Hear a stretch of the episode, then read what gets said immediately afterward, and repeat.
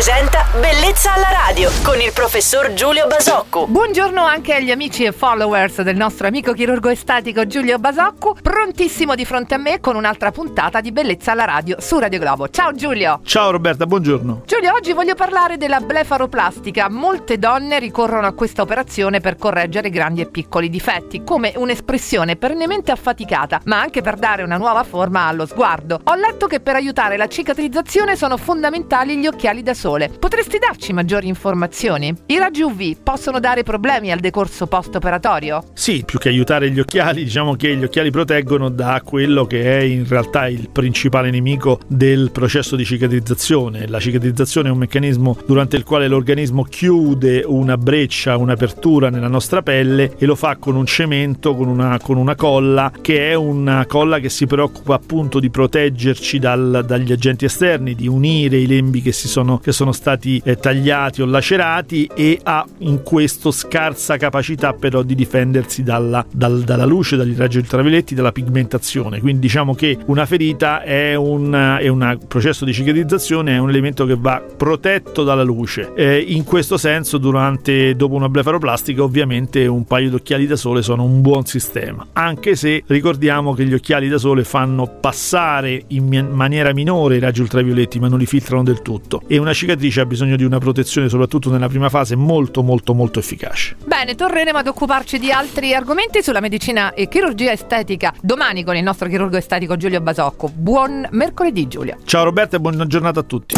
Bellezza alla radio.